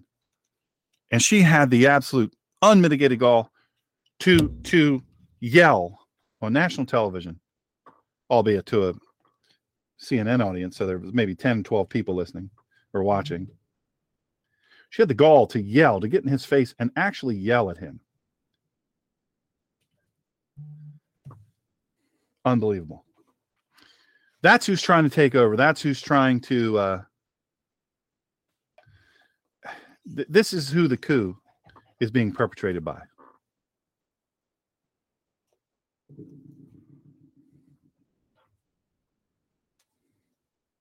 This is who. And it's treason. Listen, you you you want to you want to not like the president? I don't care. Fine, don't like him. I didn't like Barack Hussein Obama, not even a little bit. He bowed to a Saudi king. He wouldn't reveal his grades. He wouldn't reveal his schooling. Only what we were able to piece together, transcripts, any of these things, his lineage, all of these things, as, as Dave said. Now taxes, we do know. We we see we one of his uh, returns was released, but but you know what? And it was, uh, you know, he made 150 million. He paid all these millions of dollars in taxes. Oof, a lot of money. He made a lot of money. He paid a lot of money. But I don't really care about his taxes. To be honest with you, I really don't. I've never cared about it. I've never understood what the hue and cry was. Never, ever, not in a million years. I never have. I just never did care. My goodness, look at the charity. Dave, you're right. Look at the charity. This, this, his family does. Not just him, but his family. You say, well, they got it. They might as well give it. They should. Hey, everybody that says that type of thing, I say to myself, have you ever had a million dollars? Have you ever written a hundred thousand dollar check? You have a million dollars, you're gonna write a hundred thousand dollar check.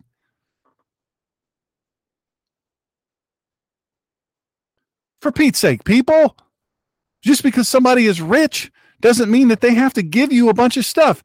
Look, I have a good friend of mine, grew up with him, great, great friend, and he's done very well for himself. He's done very, very well. And one thing I always hated go out with him and and uh, some of his friends. Uh, they always look to him, hey, you pay the bill, you're the rich guy. I hate that. I hate it. I don't care that I have two pennies rubbed together and disabled. Doesn't matter to me.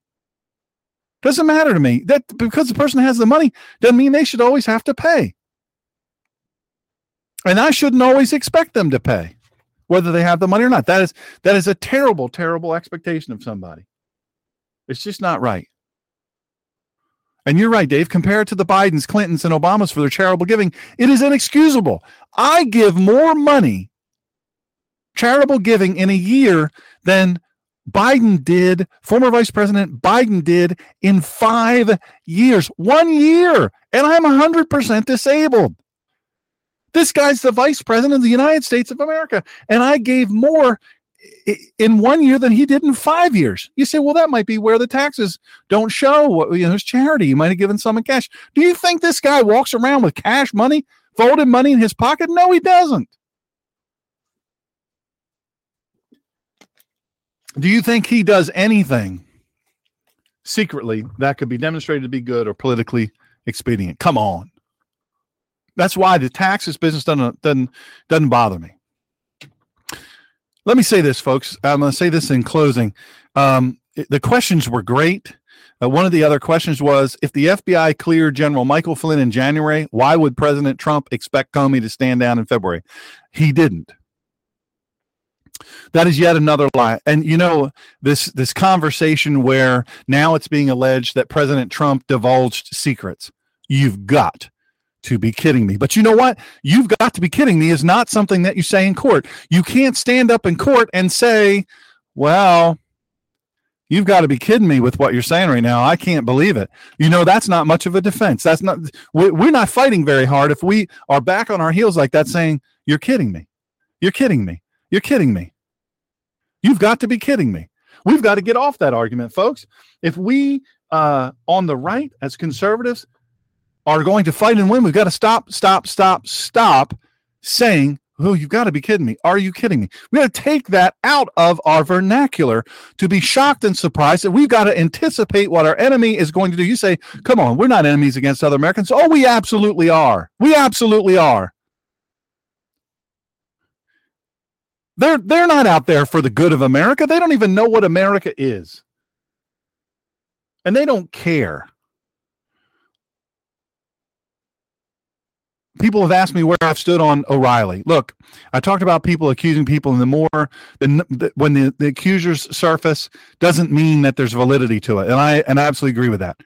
I happen to believe the guy is kind of a pig. Firsthand experience. I, I don't think much of him. I don't think much of him from his show. I don't think much of him personally or professionally. I don't think he was the conservative icon uh, that he was labeled with. I, I frankly don't think he he certainly doesn't behave like one of the folks. He doesn't live like one of the folks. He was the highest paid person on television. Absolutely been the highest paid person on television for a long time. Got to hand it to him. Very successful. Martin Dugard wrote all of his books. He seemed more than willing. O'Reilly seemed more than willing to take all the credit for what Martin Dugard did. You say, well, Martin Dugard, his name was in there in bold on the books. His killing series, you know. I don't want to run the guy down but I've seen how he treats women. I've seen it. I've seen it firsthand, and I've talked to two of the women who are his accusers, and I can tell you they're not about money. All that said to say this O'Reilly said, I think President Barack Obama is a good guy. I think he loves America. I don't think he wants wishes us any harm. I just think ideologically on some things we're just different.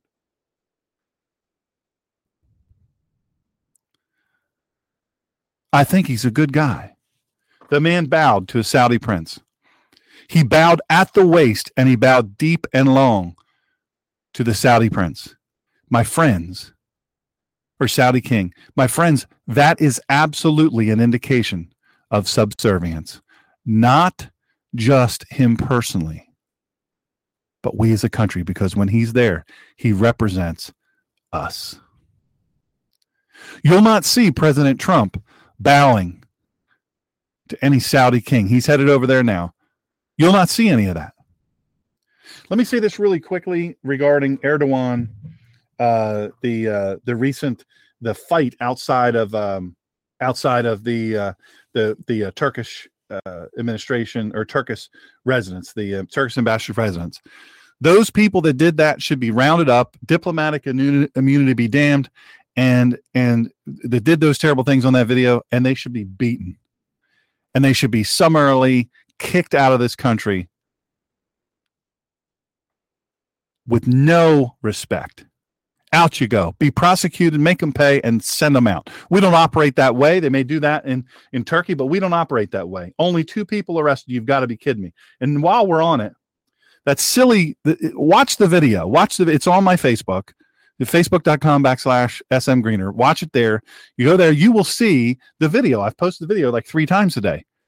The Washington, D.C. police officers are there and they're, they're slinging their little asps, their extendable batons, and having no impact on these men that are doing this, beating on women, beating on kicking people in the head that are already unconscious, stomping on their testicles. All of these things, these are protesters outside. They're Kurdish protesters. Uh, protesting outside the the residence of the ambassador. They're on the sidewalk. They're in public area. And his security team went out and beat the crap out of those people right in front of the police. And the police are swinging their little pretend deal. Come on. You ought to be embarrassed. Some heads ought to have been split, and those people should have ended up on the ground, blood pouring out of their head. You don't beat on American citizens like that. Not here, you don't. Not here, you don't. But the left is saying, see, Trump caused this. Trump didn't cause anything. Trump didn't cause a thing. He had rallies where where where stadiums were filled full of people over and over and over, and people that stood in line from five o'clock in the morning one from 1.30 in the morning went to five different uh, events trump events and and that's how much they believe. You say well they must be crazy. Really it's got a lot of the deplorables must really be crazy. Must be an awful lot of deplorables out there. They're all so crazy. That's you and i folks. Now they're blaming president trump for the violence that happened out in front of the the turkish uh, ambassador's residence. Newsflash my friends. Trump didn't have anything to do with that. You said, well, why do you invite him here? We know he's a terrible guy. Because that's the job of a president is to negotiate and to help America be a safer, more profitable, more prosperous place. And I'll tell you this too, ain't nobody since Reagan stood up for our Christian, Jewish, and Catholic faiths, our Protestant faiths and our Jewish faith like this president has. Ain't nobody stood up for our Second Amendment rights since Reagan like this president has. Everybody else has talked a bunch of smack about they love America. Bring back American values, but when it comes time to do it, they don't do it. They don't even try. This president got in the batter's box and started swinging. I'm here to tell you, I like the guy.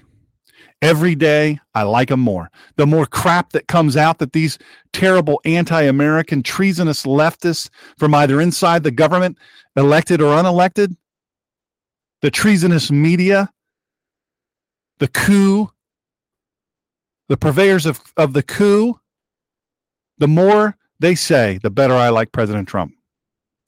I'm sick to death of it. I'm sick to death of it. Get on your email, your your your letter writing, your in-person trips to your representatives and get in their face.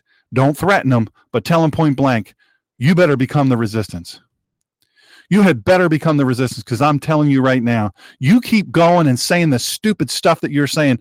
I am going to have to conclude that you are unfit for office, and I will personally lead impeachment proceedings against you because you are anti American. And I, for one, am an American that will not stand for your foolishness. Absolutely not. Remember our partners today.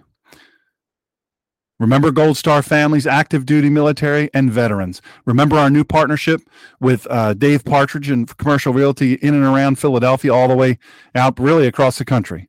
Remember to go to our website, theninjapastor.com. Look in the bottom, second call defense. If you own a gun or you carry a gun, don't go anywhere without it. I wouldn't. Go to my Facebook, look at my Helo LX presentation. Absolutely amazing. I show you right on the uh, the uh, Facebook Live I just did, and the logox.com, the logox.com. Go there, put the Ninja Pastor in the checkout. If you cut wood, this is something you need to have the three in one tool. $25 off. By the way, second call defense, if you put in, if you click on there on my website or you tell them it's from the Ninja Pastor, you get a month free. Thank you for joining me today. I'm honored to have you. I know you could be doing any number of things but you chose to be with me today. And that means a lot to me. Doesn't mean a lot, it means everything. God bless you and God bless America.